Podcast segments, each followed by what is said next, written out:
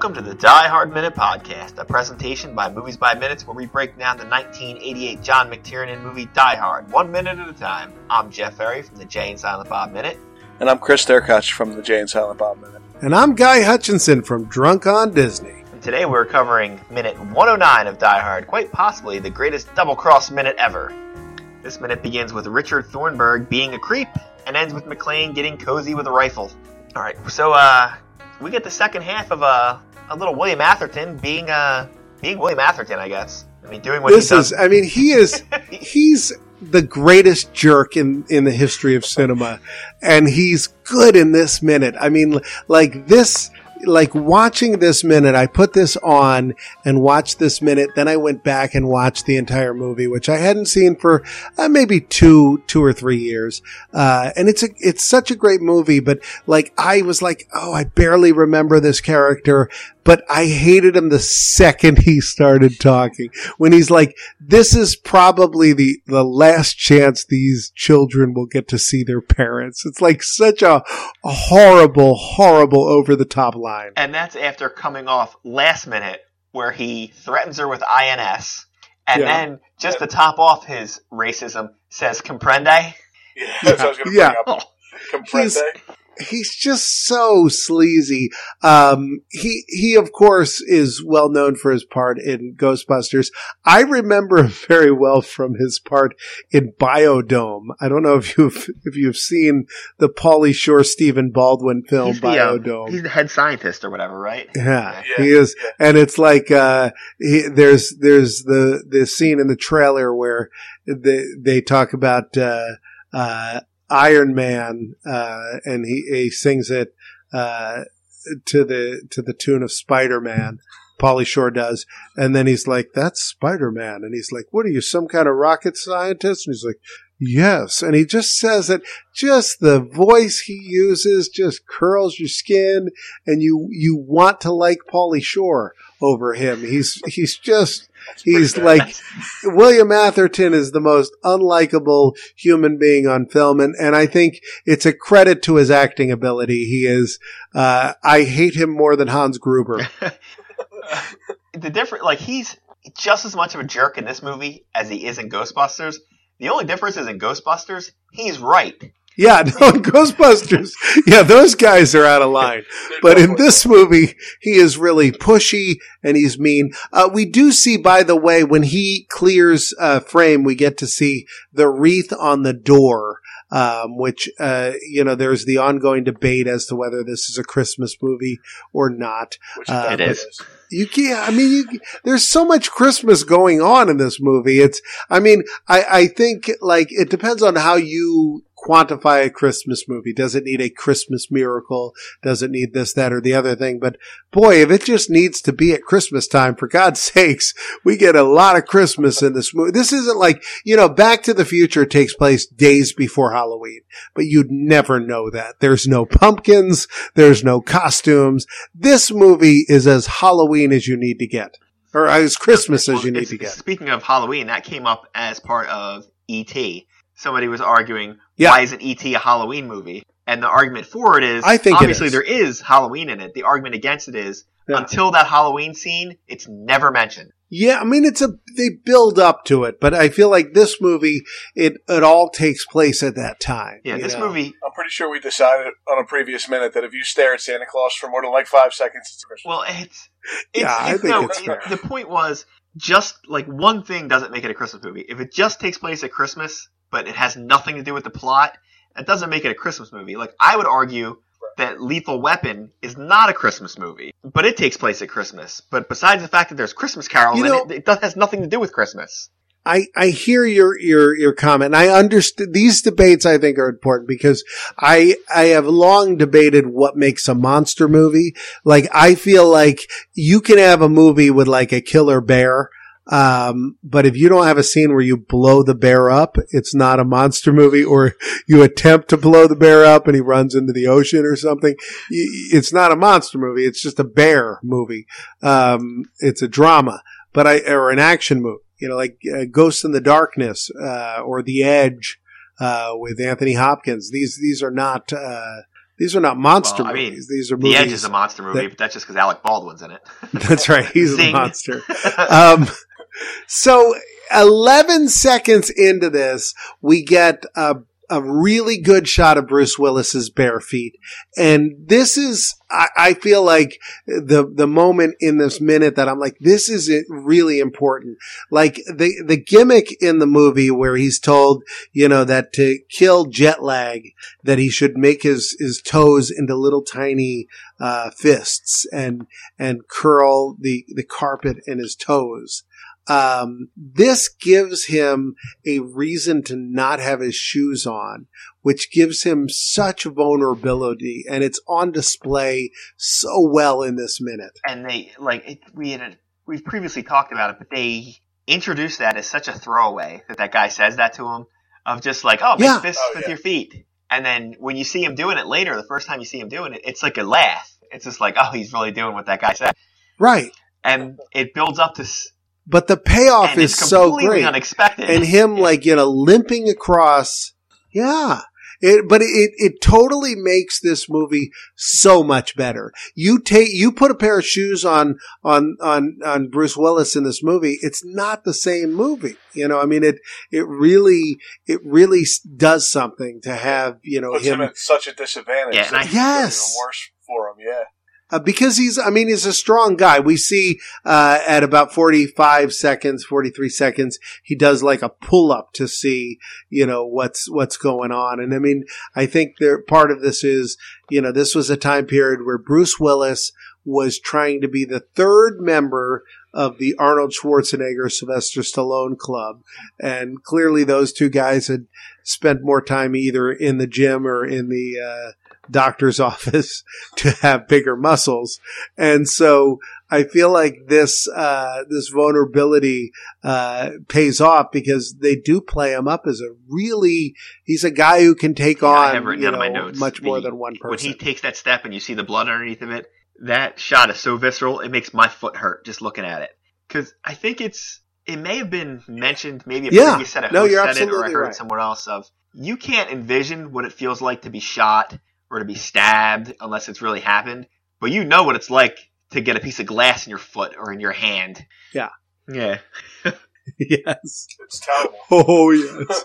you know what it's like to, cause your feet are so damn sensitive cause they're in your shoe. Unless you're a guy that walks around barefoot a lot. Like when you're a kid, you know, you spend a lot more time barefoot, but like as an adult, you got those socks and shoes on every day of your life and those feet become soft and, and weak. And they, you know, like you accidentally step on, you know, just a, a the smallest pebble and you're like, ow, what is I know. that? my daughter runs across the gravel driveway in her bare feet without a problem. I try Yeah. to follow her, and I can't walk on it at all. Yeah. you got, you know, your, your, your feet aren't ready. And, uh, and that's why, yeah, this, it's, it's a very, you know, it's- visceral and, and very strong. And this is Bruce Willis. This is John McClane, uh, looking like John McClane, by the way. I know in later films, he starts to look just like whatever Bruce Willis looks like at that time period. But like, this is how I, I picture him. No shaved head. You know, he's got the thinning hair. He's got, you know, he's got this body and, uh, and he doesn't, he, he looks, I mean, he looks like a guy who, he doesn't have a movie star look yet. You know, he's a, he's a, Bruce Willis was, you know, moonlighting. This was a TV actor in a time where that was not a good thing. And, and I Yeah, think, he gets- uh, I think it, it he gets it- to he's- about Die, he's the third Die Hard, Die Hard with a Vengeance. perfect in this minute. still looking like John McClane. And then before the next movie, there's like a 10 year gap, and we make a hard right into Bruce Willis. Yeah, that's it. Yeah. I mean, He's you just, know, that's- when he when he shows up in Live Free or Die Hard, you're like, oh, that's just Bruce Willis. Yeah. But I do like this, uh, you know, it's, it's right around 40 seconds where he, he does a pull up to That- see what's up there. And I just love that there's a pipe or whatever. That's a him to- strategically placed pull-up bar. That's what Yeah, I put in right at the right spot, yeah, you know, and it's strong enough to hold him. And then he pulls up and he sees this, uh, you know, C4 and it's even labeled. Like if you look, yeah. It says C4 right on it. It says C4. And here's the thing. How many explosive materials do you know the names of? I know C4. I think that's Uh, about it. I know like TNT. dynamite. Yeah. Yeah, I know TNT. I What know I don't plutonium. Well, I mean, to be fair, I know a lot of them, but I used to do that for work. So I don't understand with this pull up. You can't hear the beeping until he gets his eyeballs above the ledge. that's is right. that the way sound works? yeah, that's the way sound works, I guess. And then he sees it, and we see wires. We see blinking Oh, lights. I mean, it's perfect. that's a bomb, no doubt. Yeah, the big C4 on it. Yeah, so And we I get. assume those I are mean, we- regular. Yeah, those are probably regular size C4 uh, blocks. They're usually about 1.25 pounds each. Whoa! Um, listen to this. The So, like one, brain one on block Jeff. of C4 could blow an I beam in half. Uh, they used to say, I don't know that's how a true beam this that is. you would. That's Like, a beam they you would stick hold in up your a building. eyeball. Oh, Yeah. see.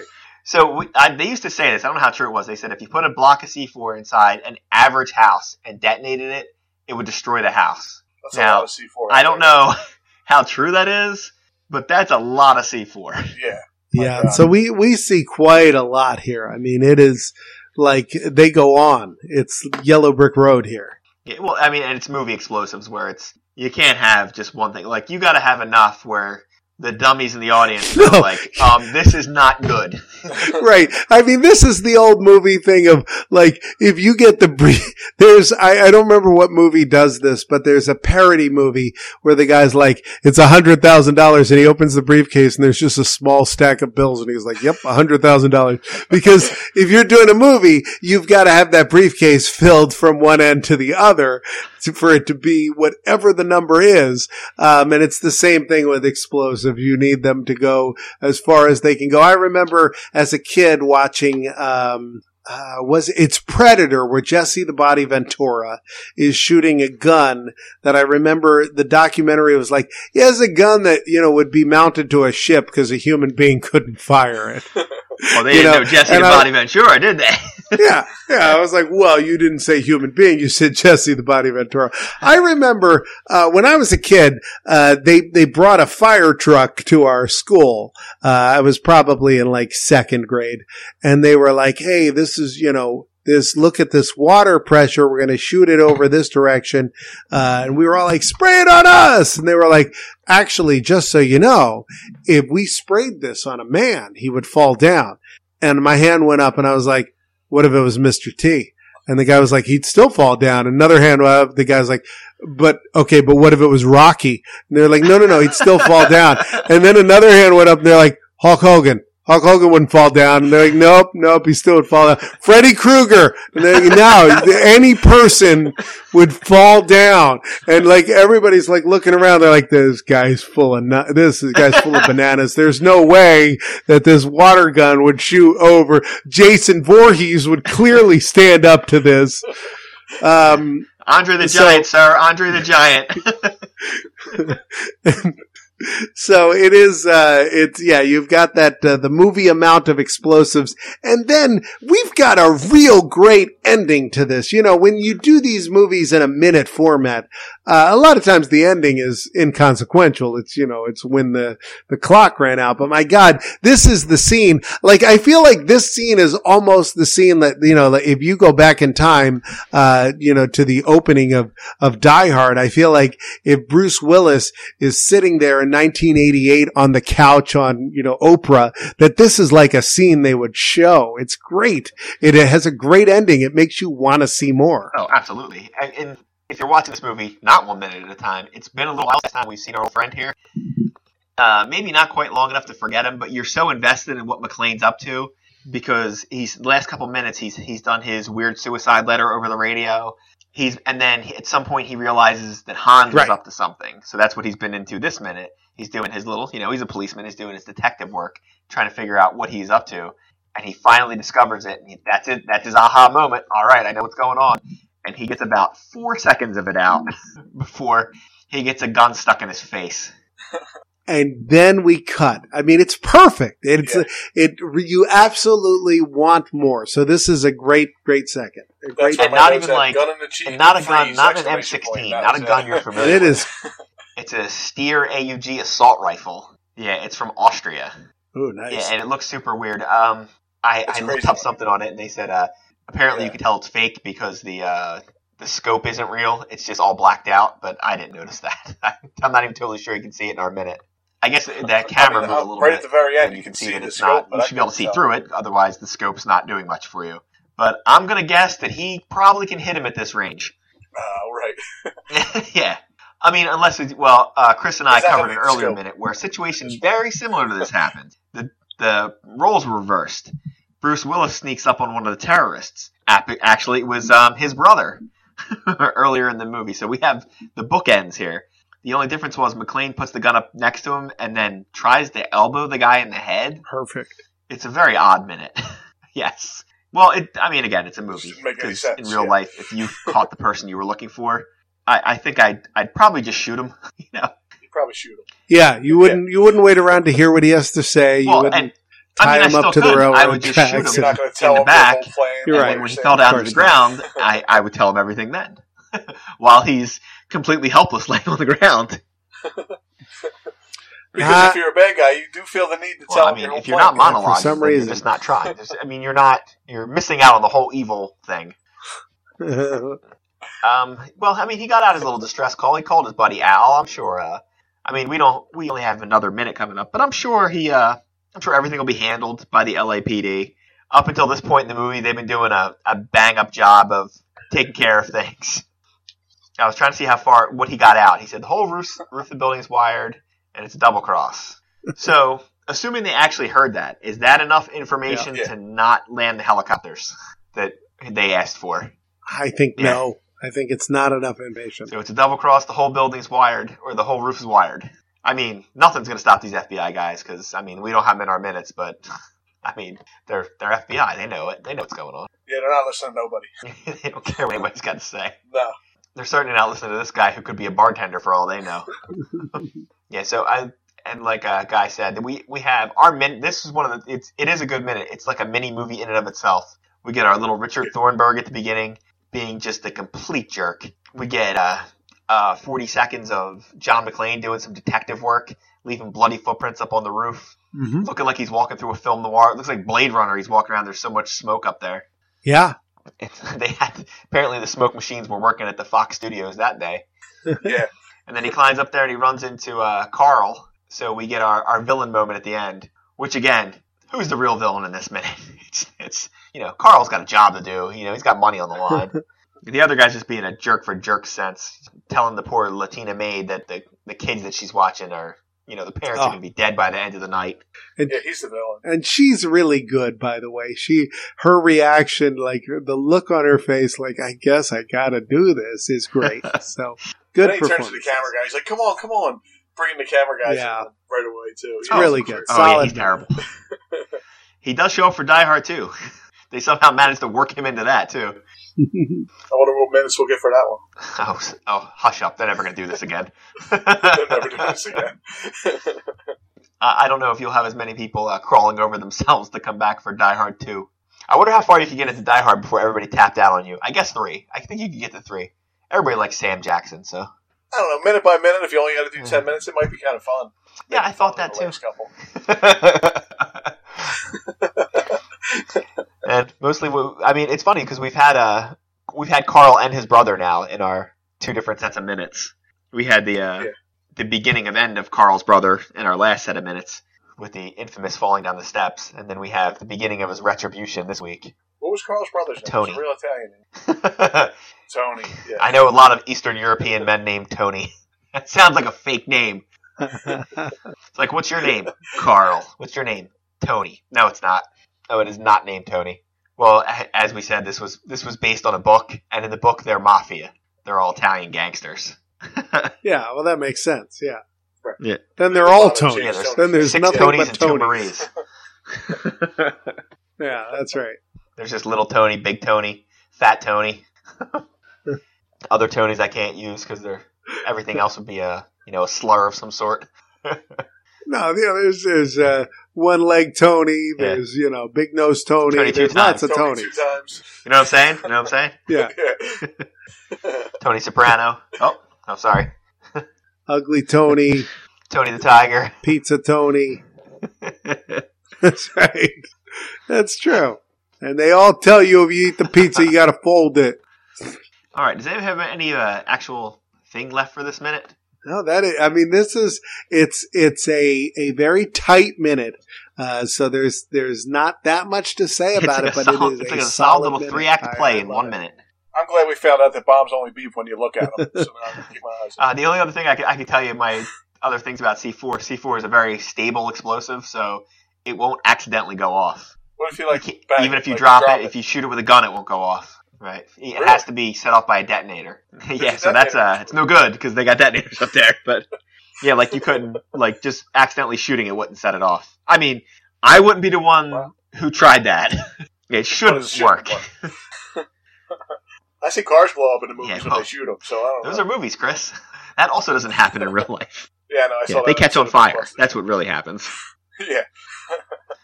That's because in movies everything is loaded with explodium. no matter what it is that gets shot up, it just detonates into a like it's Yeah, got sixty uh, pounds of gasoline inside of it, which it does. All right, I don't have anything else. Do you guys have anything else? That's it. I'm ready. All right, uh, Guy, why don't you tell the people out in uh, Nakatomi where they can find you? That's right. If you are in Nakatomi Plaza, you can find me on Twitter at twitter.com slash Guy Hutchinson. I'm on uh, Facebook at Guy A. Hutchinson, and I'm on the internet at GuyHutchinson.com.